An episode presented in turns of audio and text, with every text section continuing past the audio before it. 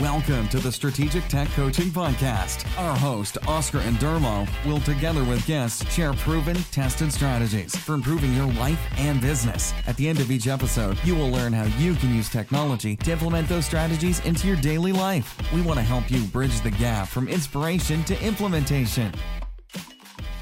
Welcome to another episode of the Strategic Tech Coaching Podcast.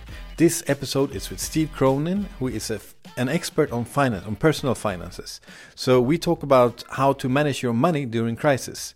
Because yeah, as we're recording this, we the Corona crisis is around the world. Billions of people are in lockdown, and yeah, the financial stress can be quite um, hard for a lot of people. So Steve gives a lot of tips and uh, strategies on how to deal with your finances during this crisis, and uh, he's an expert on this and shares a lot of valuable information that can help you with your financial situation during the corona crisis. This episode is sponsored by buenavida.se.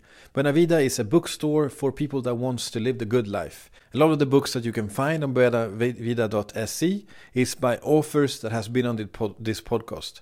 For example, you'll find the books by Professor Uneståhl, you'll find the books by Igor and uh, Frederick Presto and yeah, many of the other uh, experts that has been on this podcast are working with Buena Vida and you can find their books on their website. Use the link in the blog post to this episode and go to buenavida.se and you find lots of interesting books in the field of personal development. Hello Steve, welcome to the show. Hello, good to be here. Good to see you. Last time it was face to face, but yeah, now we're thanks to technology, we can still meet over the internet beautiful. Huh? It's the new reality, right? I think we're going to have to get used to it for a, a year or so. So yeah, yeah, yeah. Virtually. Yeah, I know you do workshops, and we're going to talk about that later. And you have moved your workshops online. But first, I wanted to say that when I met you the first time a couple of years ago, we were part of the same network group, and then you were a small business owner. Uh, and then lately, you started this Dead Simple Saving, which you will get into. But uh, what was your background at first? I know you did consultancy work before you were small business owner. So what is Steve's background? Yeah, well, my background is I, I studied uh, physiology and psychology at, at, Cambridge University, and then I thought, ah, I don't want to, I don't really want to be a scientist. So I uh, talked my way into management consultancy, and uh, I joined a, uh, a consulting firm that specialized in financial services. And so then for the next 10 years, I, all around the world, I just advised banks and sovereign wealth funds and asset managers on how to, uh, how to improve their performance and, and open up new, uh, new banks, new capabilities, all that sort of stuff. And it was great fun. But post the crisis, and I suppose this is relevant for now, mm. post 2008, the last crisis, I started, yeah. I started thinking, what do I really, really, really want to do? And and I just got itchy feet a little bit. And so I, I set up my business, uh, which is a, uh, a, sports science consultancy. So that's one of the businesses that I have. And it was so totally, it was going back to my science roots. I think that, that's what I wanted to do is go back my roots. So uh, just uh, sorry to interrupt. Sorry to interrupt you, but one thing: how does uh, did you study psychology and yeah, and you become a management consultant how did you convince them that that degree would help you in your financial you know what the, the the wonderful thing about the uk is that you can study anything you like as long as you went to a good university and you turn up at the interview and you've got good results and you can convince them that you are genuinely interested in consulting and the industry Okay. They'll let you in, and you can learn this stuff fairly quickly. Okay. okay. Um, it's different to maybe Sweden, certainly other places in Europe, where if you want to be a banker from the age of 16, you have to start doing your finance studies and your economics and your banking. Mm. It's not like that at all. Mm, okay. Uh, sorry to interrupt. I was just thought it was so interesting. Your degree is so different than what you did. Okay, so back I, to. I think actually, I, I think it makes for a more yeah. well-rounded person and more interesting people. So we have people who study classics, anthropology, all sorts of stuff, and you just bring something a little bit different to mm. to the table. I think. Mm. So I wanted to go back to that and selling physical products, being in sports science was so different to what I was doing um, before. Uh, made me realize that PowerPoint slides uh, are just they don't count for anything in in the real world of entrepreneurship and small business ownership. So uh, yeah, that was a that was an awakening for sure. Um, over, I didn't completely burn my bridges, and again, you know, I think we'll talk about this for people who are looking to move into entrepreneurship. It's quite nice to be able to move between the corporate world and the small business world. Mm. So I saw loads of people who were freelancing and contracting for the consulting firms who had been with me in the consulting firms five, ten years ago, done a startup, hadn't worked out, gone back to do some contracting, made some money, try again. It's actually a really nice safety net to have. And so uh, I've done some some consulting, some contracting as well. It's been super interesting, mainly around sovereign wealth funds and, and nation building stuff that I'm really interested in. And then that has complemented and enabled me to take more risk in the in the startups that I do. Mm, okay. So we're going to talk about uh, the finance finance part, your personal finances. So you you're behind something called Dead Simply Simply Saving, not Deadly Simply Dead Simply Saving. Yeah, not deadly. it's not deadly what you're doing. So yeah, what is the story behind that? When did you start this? So so what happened is about 2012. Uh, I I decided to. I, I remember being in the car with my friend, and we're driving down Zayed Road, and and I'm starting to explain to her that I've just been to see this financial advisor and I'm going to invest in this long term plan. And in my head, I'm, I'm congratulating myself for being an adult and I'm saying, you know, like this is, I'm finally being an adult and I'm, I'm going to, I'm going to see this guy and we're going to do something clever with my money. Well done, me. But back in the real world, my my friend says, look, please don't invest in these plans. I lost loads of money in one of these plans. And and it was a real wake up call for me. And and I like to think that she she vaccinated me against this financial virus that I think 50% of people certainly in in the UAE uh, have 50% of expats probably the same in Hong Kong, Singapore, Saudi, Vietnam, other expat heavy countries. And I started looking into these plans and I was really shocked because I was like, look, I am in financial services. I should different part of financial service, but I should be savvy enough to realize how plan how bad these plans are. I wish I met your friend uh, in 2007 because uh, I signed up for a plan in 2007. And when I started my business in 2010, I had to cancel the whole plan and, uh, you know, the 20, 20 years uh, penalties come in one go. So, yeah. yeah I, I wish I met your friend at the time, but I didn't. So, yeah. yeah but I is mean, this an expat problem, or is it uh, also in uh, in UK, or uh, it, it's not the same problem? It, it's mainly an emerging markets problem because the the UK, Australia, US, Europe, they've really clamped down on these sorts of practices and these sorts of products, and so uh, advisors can't get away with selling such bad products for commission. And the reason that these products exist is because the the commission is so big. You might get five thousand, ten thousand dollars the day that your client signs. So of course, the the, the advisor is going to sell his grandmother to persuade you to get into one of these products.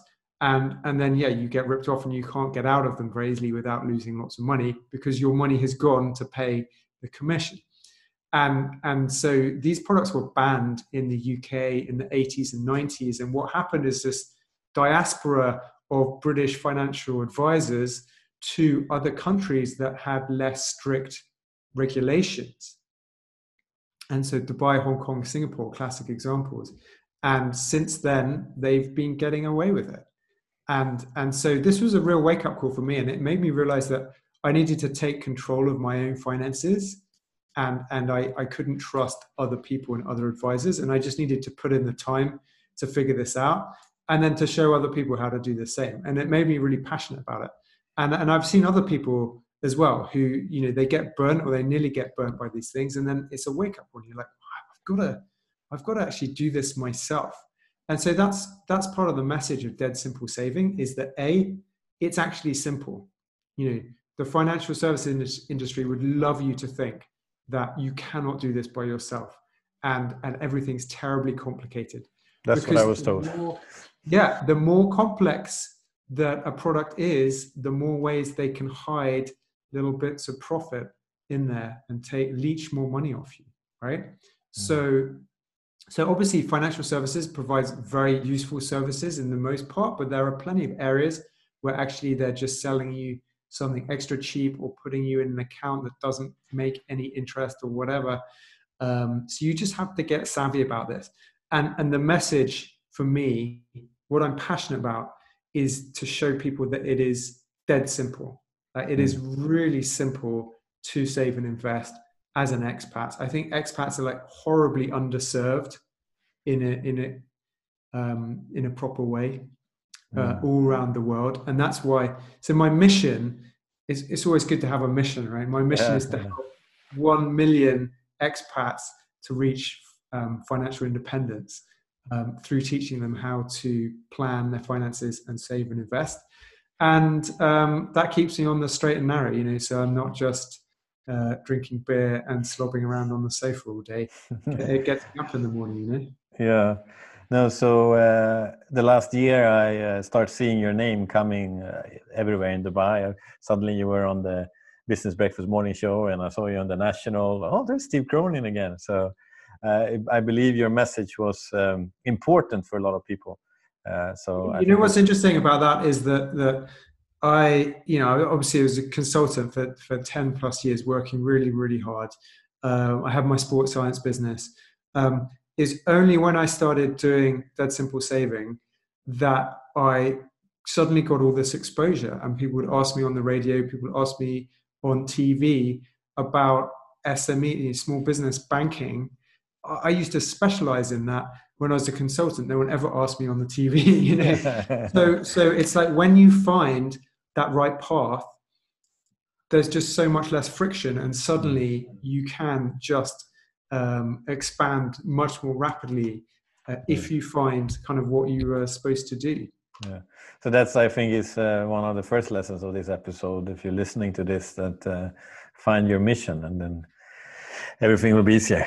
So, um, yeah, I, I really, I'm really, really passionate about this. Really hot on this when I when I do my weekend workshops, uh, which is like ten hours over the weekend about planning, saving, investing, we start with mindset. We start with having intention for your money because most of us are just drifting around, mm. right? You know, I was in consulting for ten years and I learned loads, but was I always fully intentional about what I was doing, or was I just on the treadmill of work mm. doing what I was familiar with and not having intention? And, and if you don't have intention in your life, then you're just drifting around, you know, meeting the needs of family and earning money and friends and socializing. And what will happen, the only thing that will wake you up is some kind of negative external stimulus, right?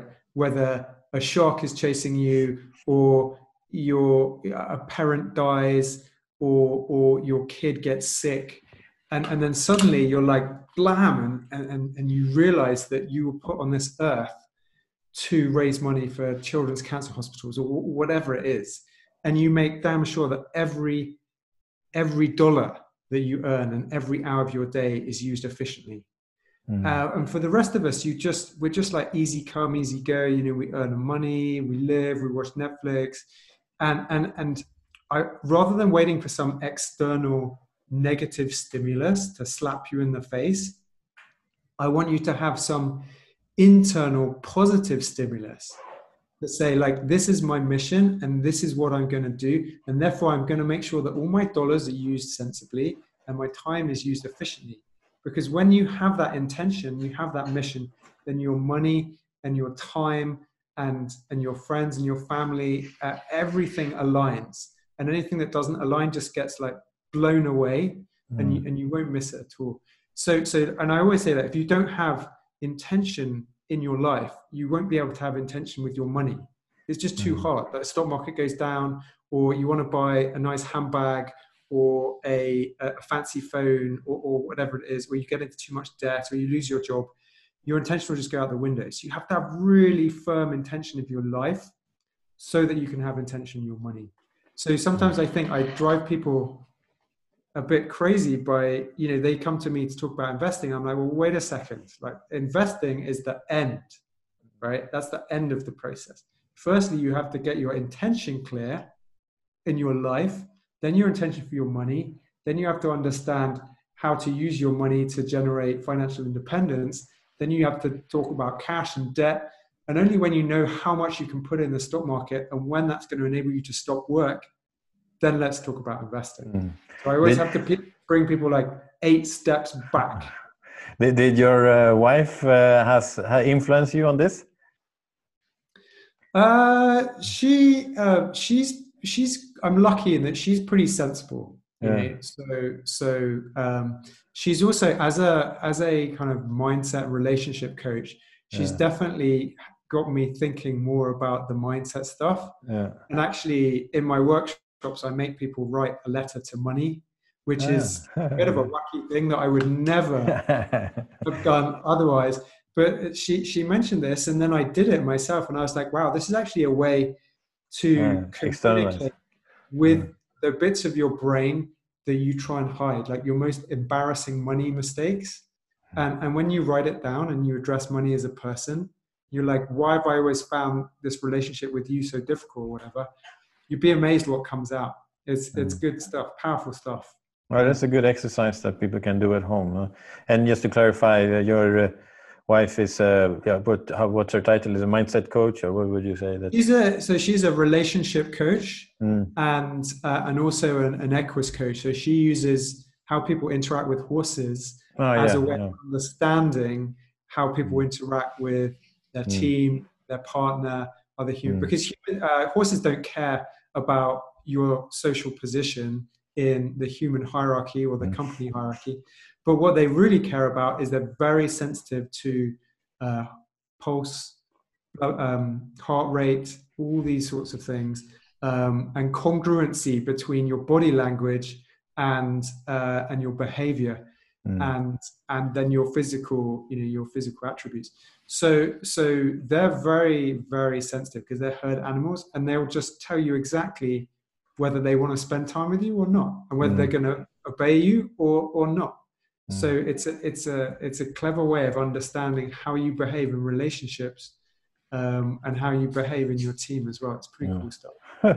so it seems like a smart move to have a partner that is a relationship coach. And yeah, yeah, exactly. we have our once a quarter we try and have our little relationship offsite where we go through like every single aspect of relationship you can think of, and just we, we write notes privately yeah, and then we come and talk about all of it in a no blame, no stress okay.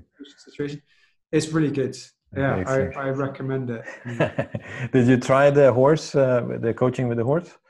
You know what? I I haven't, and I feel bad about that because I I need to do it.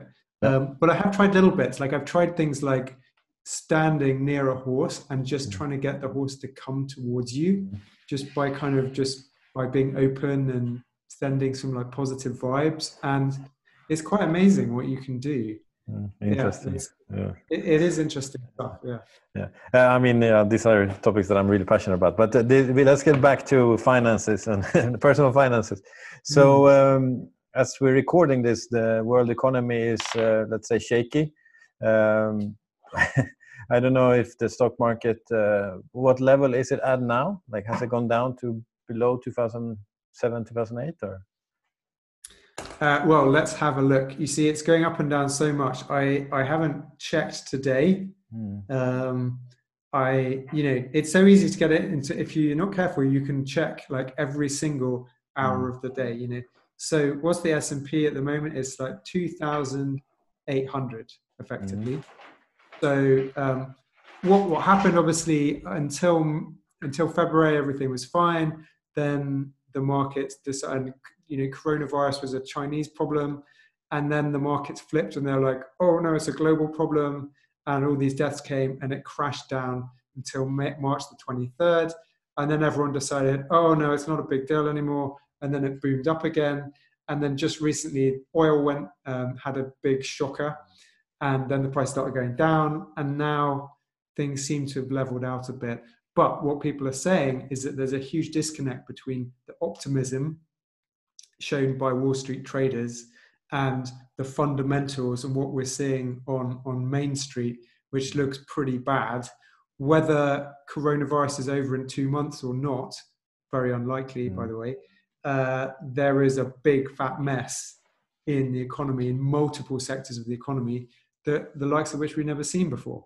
Mm. Um, so it, it is a tricky one. And I think uh, this is a great time to get your head around saving and investing.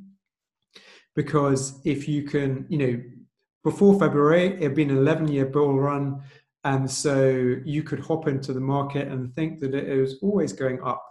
And then when it suddenly goes down, you get a horrible shock and you sell and panic and, mm. and you get out the door and, and you can't handle it. But if you can learn now then you'll never forget the lessons that you learn now and you'll be a much much better investor for it so it's a great time to learn yeah so historically these recessions how long have they like historically lasted like uh, i mean 1929 and uh, i don't know in the 80s and this how long do they normally last this recession if you look back in time yeah i mean like each one is slightly different um, there's the thing about recessions is that um, the new one is always different and it's always the same, right? So mm. people say like, is there going to be like a V shape, or is there going to be like a U shape, or even worse, is it going to be like an L shape where it's like boom and then just goes down and just carries on?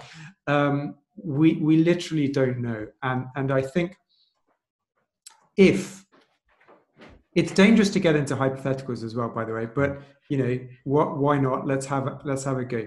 If coronavirus peaks and, and the peak passes and we do okay and then the economy is able to recover fairly rapidly because everyone just goes outside and spends lots of money and and the stimulus that the fed and other central banks have been putting in literally giving people money into their bank account that's been enough to keep all the small businesses going and keep the individuals going then maybe we'll recover pretty quickly and, and everything will be forgotten yeah. but uh, everything that we're seeing about corona at the moment, the way that it seems like you can get reinfected and that a, a vaccine may not give lifetime immunity, these things suggest that the, the likelihood of a second peak coming in the winter period when uh, hospitals are full of flu patients anyway that that means you know more social distancing more promise for the economy. How long can we keep going with this?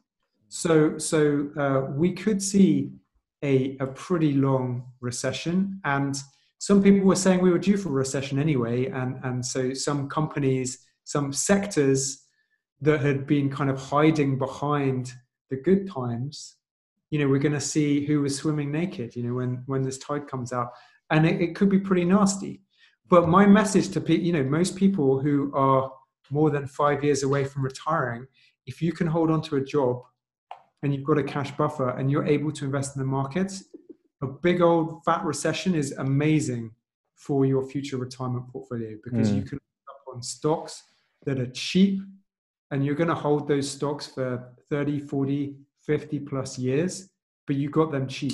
Mm. So if there's a five year recession, then those of us who are able to keep our jobs and keep generating money and keep buying stocks cheaply, hallelujah.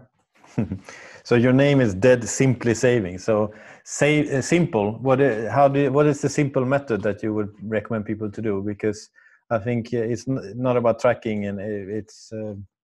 Yeah, so I I really believe that you can invest in in about four hours per year, and um, people imagine that trading stocks is all about reading the Financial Times, watching CNBC, sweating over your keyboards, taking massive risk.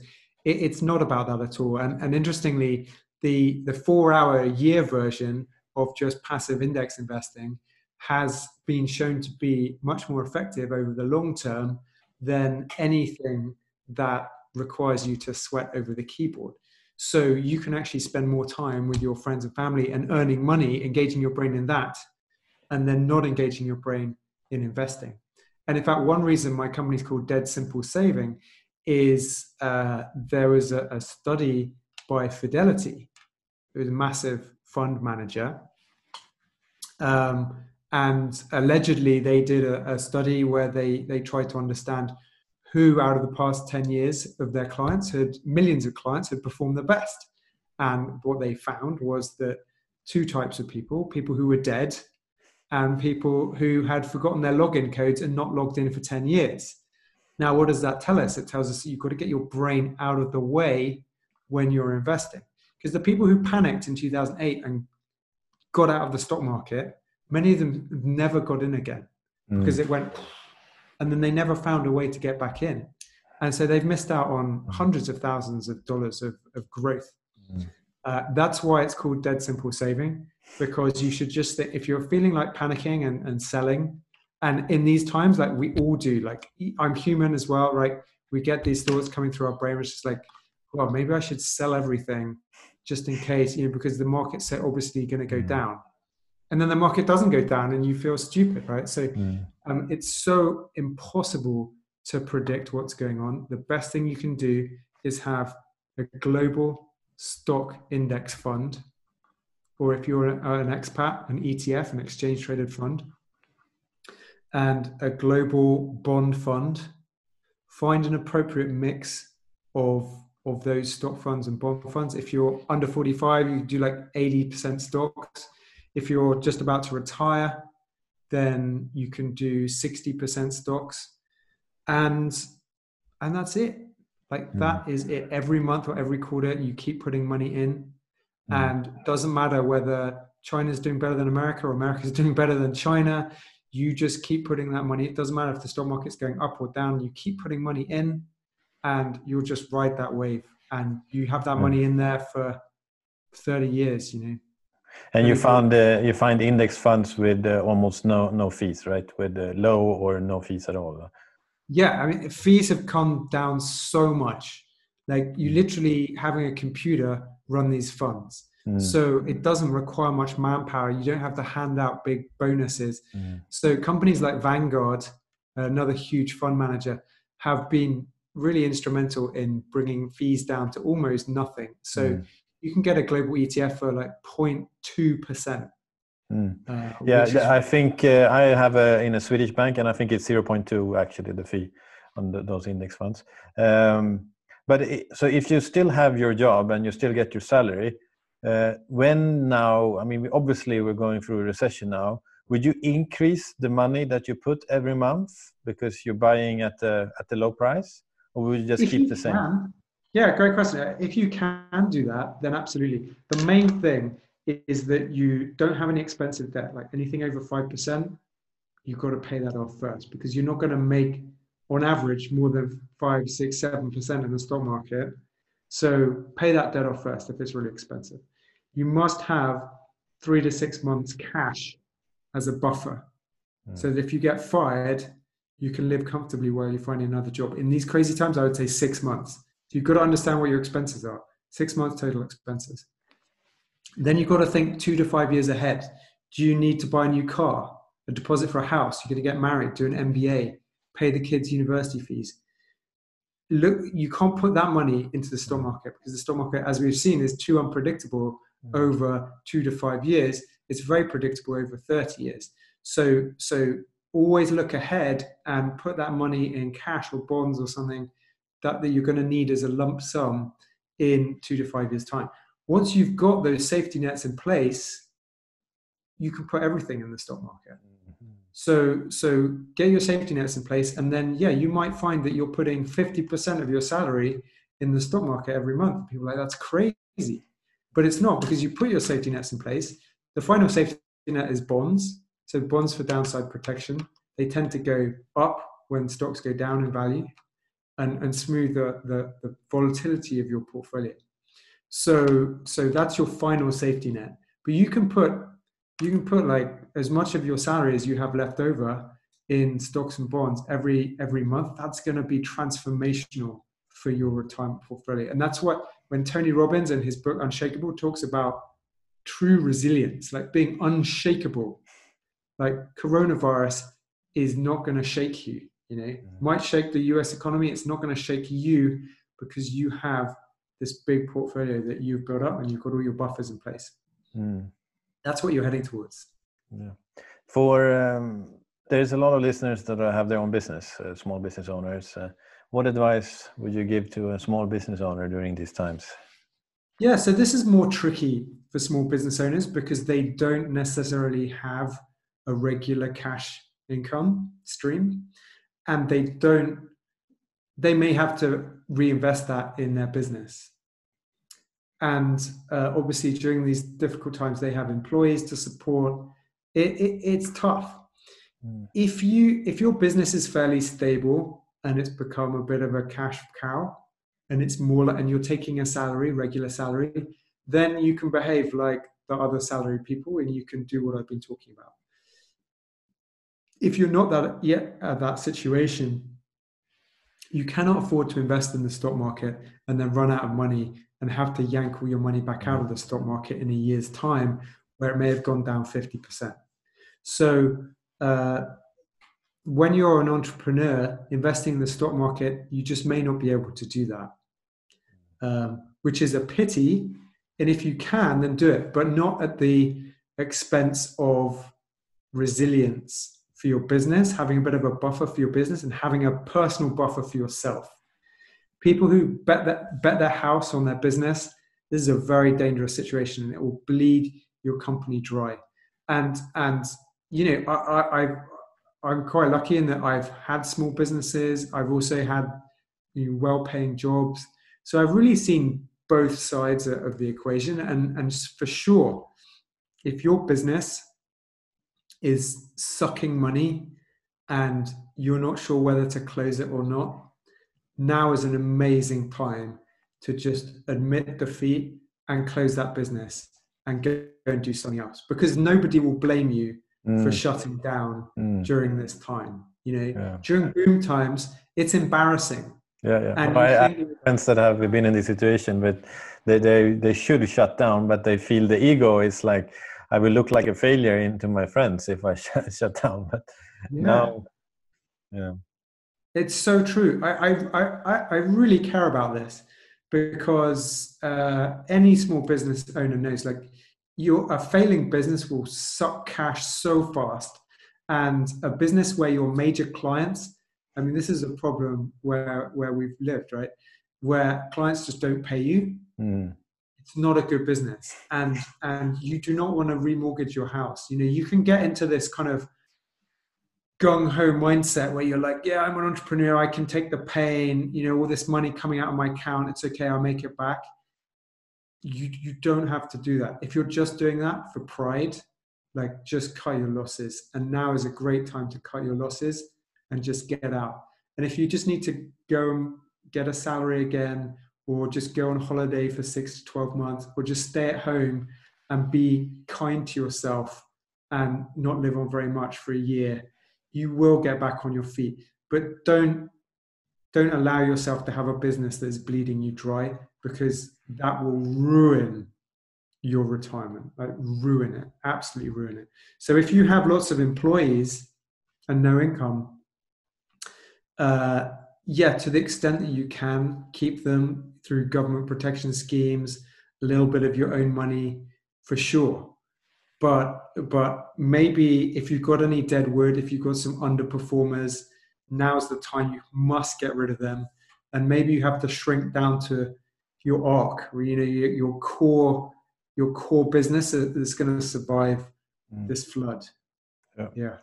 I mean, for me personally, um, I uh, involved in several businesses that are heavily affected now, like events and uh, team buildings. That is, of course, zero now. But uh, the the good part for me is that I have very low fixed costs. You know? So that's um, that's a savior during these times. You know? yeah. And I think I think sometimes you learn that by trial and error. You know, you're in a business, either you're in a business that has high overheads and you're like, well, I'm never going to do that. Or you have a business where you have employees and then you realize that this is painful. Mm. And so yeah, I'm I'm super flexible. Um, my margins are like 80, 85 plus mm. percent because it's just me most mm. of the time. You know, I have mm. a part-time uh, operations manager, and then it's just me. So of course my mm. overheads are, mm. are low, and and that means, you know, the, we we have been able to ride this storm pretty well so far because we haven't panicked. We have cash. Um, partly by virtue, I just happened to sell my flat just before uh, just before the crash. Ah, good timing, yeah. Yeah, lucky. I thought it was bad timing, but it turned out to be good. yeah, selling a flat in the UK during Brexit is not a good idea, but, uh. but I did it, and and now I I have that cash profit. So whatever happens, we're not going to be out on the street, you know. So we're very fortunate, and so what I want to do is take that good position I'm in and try and help other people mm. uh, so that I can say that, that I, I did something useful in this crisis. I didn't just sit at home and watch Netflix. You know, I can't easily be on the front lines, mm. I don't think. Yeah. So I have to find ways to help people. Yeah. So I'm thinking uh, the the other category are people that are employed, but they in Dubai. There's a lot of people on unpaid leave. In Sweden, there's a lot of people that taking pay cuts, uh, like temporary pay cuts. So they have a job, but uh, they are a little bit less uh, financial. The uh, situation is not as good. Uh, and I wrote, I read one of your emails where you were talking about, you know, starting something like a content-driven business. So, what are your thoughts on this? Yeah, I mean, if you if you're taking a pay cut or or you've lost your job, the first thing to do is get control of your finances. Like you've got to understand what your income and your expenses are going to be. And if you can cash flow like day by day to see when you're going to run out of money so you can see it in advance. That's super important.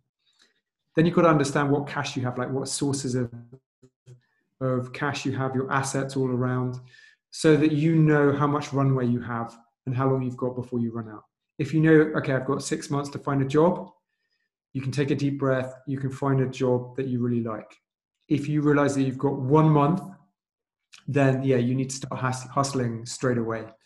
Um, so the first first thing is get control of your finances. Don't have a head in the sand approach. Make the most of any government initiatives like loan payment holidays, uh, any furlough money that, that the government is providing, like anything. Use those lifelines and then start getting creative. You know, if you should start having a think about what if your industry just collapses and you lose your job? What if you get cut in half, like your, your money gets cut in half? How are you going to survive? Plan these things in advance. It's worth just spending an hour just thinking about these things because then when it happens, you will have already thought about it and it'll be less stressful for you. Now, you may be able to get a job with another company. You might be able to get a, another job in a different industry that values whatever skills you have. Like, what skills do you have? Think about that. Like, why would people pay you? And it may be that a company will pay you, or it may be that people pay you individually, or businesses pay you individually because you have those skills. So I, I, I you know, I'm always inspired by Pat Flynn from Smart Passive Income, where he was an architect and in 2008 just got fired, and suddenly, like all his dreams, all those exams that he took just count for nothing because he's out on the street. No one wants young architects anymore. And he dusted himself off and he's like, Well, I love the internet and I see this opportunity here. And what skills do I have? Well, I know how to pass architecture exams. So he starts selling these online guides to passing his architecture exams, and people start buying them.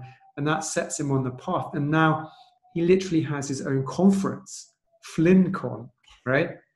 he wouldn't have had that if he hadn't got fired. So I, I want people to, to think laterally and think, you know, creatively. What could you do to survive this period if you get fired or if you take a massive pay cut? But what could you do just stepping away from your job, stepping away from your industry?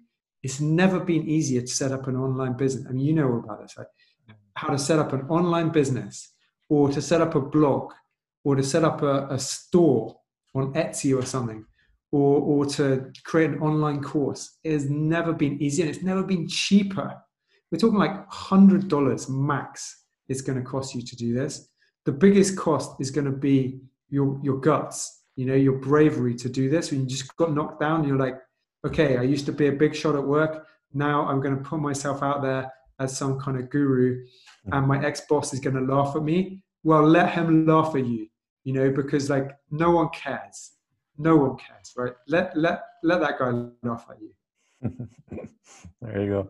So I recommend all the listeners to go to Dead Simple Saving and sign up for the newsletter, and then uh, Steve will send out some valuable tips and information on there, and then there you also find information to, if you want to sign up for the workshop that you do, the ten-hour workshop. Yep. Yeah. yeah. Every other weekend, uh, we're doing it all online these days, mm. so yeah. we can have people from all over the world, mm. and uh, we assume no knowledge. So we just start from the very basics: how to sort out your mindset, how to plan your finances, how to figure out how much money you need for retirement, how much you can put in the stock market, what you should put it in, and, and how you get it there. Yeah, excellent. Uh, everything uh, you need to know. Yeah. So uh, that, we're coming to the end, but I, there's, there was one thing that I forgot that I wanted to ask you. Um, Bitcoin cryptocurrencies. Are you a fan or no fan? The half, the, was it called? The halfling is coming soon. or halving, or what, what do they call it? That uh, in I, am not a massive fan of Bitcoin. I'm hedging my bets in that I have invested in an institutional crypto brokerage that will allow uh, big institutions and, and private um, private investors to to invest in, in crypto. But myself, uh, you know, I'm all about the long term. I'm not buying and selling uh, Bitcoin. I think I don't even own a Bitcoin. Maybe I'll, I'll you know, fund money, maybe I'll just buy a Bitcoin just mm. for laughs. but um, I, am not really tracking it. I'm not really following it. Who knows? Uh, Bitcoin hasn't really lived up to its expectations in this current recession, unfortunately, mm. as a safe haven. So, yeah, uh, maybe in the future, but it's a it's a rocky ride for crypto yeah, for uh, sure. We're, we're not the calm waters yet. Yeah, we'll see. We'll see what happens. It's uh, I'm following the space just because it's interesting with the new technology, with the blockchain and all this. So, uh, thank you so much for taking the time, Steve. Uh, do you have anything else you want to leave the listeners with? Yeah, look, don't panic. These are these are crazy times, historic times, interesting times. You know, it's not easy to to live through this. Don't panic and sell all your all your stocks. Don't panic if you lose your job or you get a big pay cut there are there are always things you can do. Take control of your finances, write it all down, track it, take a deep breath, find all the resources. You know, like Google financial independence, you get much better recommendations than if you Google personal finance. Uh, there are people out there who will help you get through this for free. Right, financial independence is a great keyword. Mm. So yeah, don't don't panic. We've we've got your back. Perfect. Thank you so much for that. That's exactly what I think people need. So thank you. Here you go, Steve and I give some tips and tricks on your financial situation during a crisis, but also beyond the crisis. The the the the things that Steve are talking about is actually long-term saving plans. Uh, if you want to learn more about strategic tech coaching, you can go to strategictechcoaching.com and we have information about our coaching system there. You can also go to YouTube and search for strategic tech coaching and you'll find more videos with tips and tricks on how to use technology for a happy, successful, productive life. We have a new coaching program that mixes mental training and coaching, and you can find that program by going to Strategic Tech Coaching, Mental Training and Coaching. Thank you so much for listening.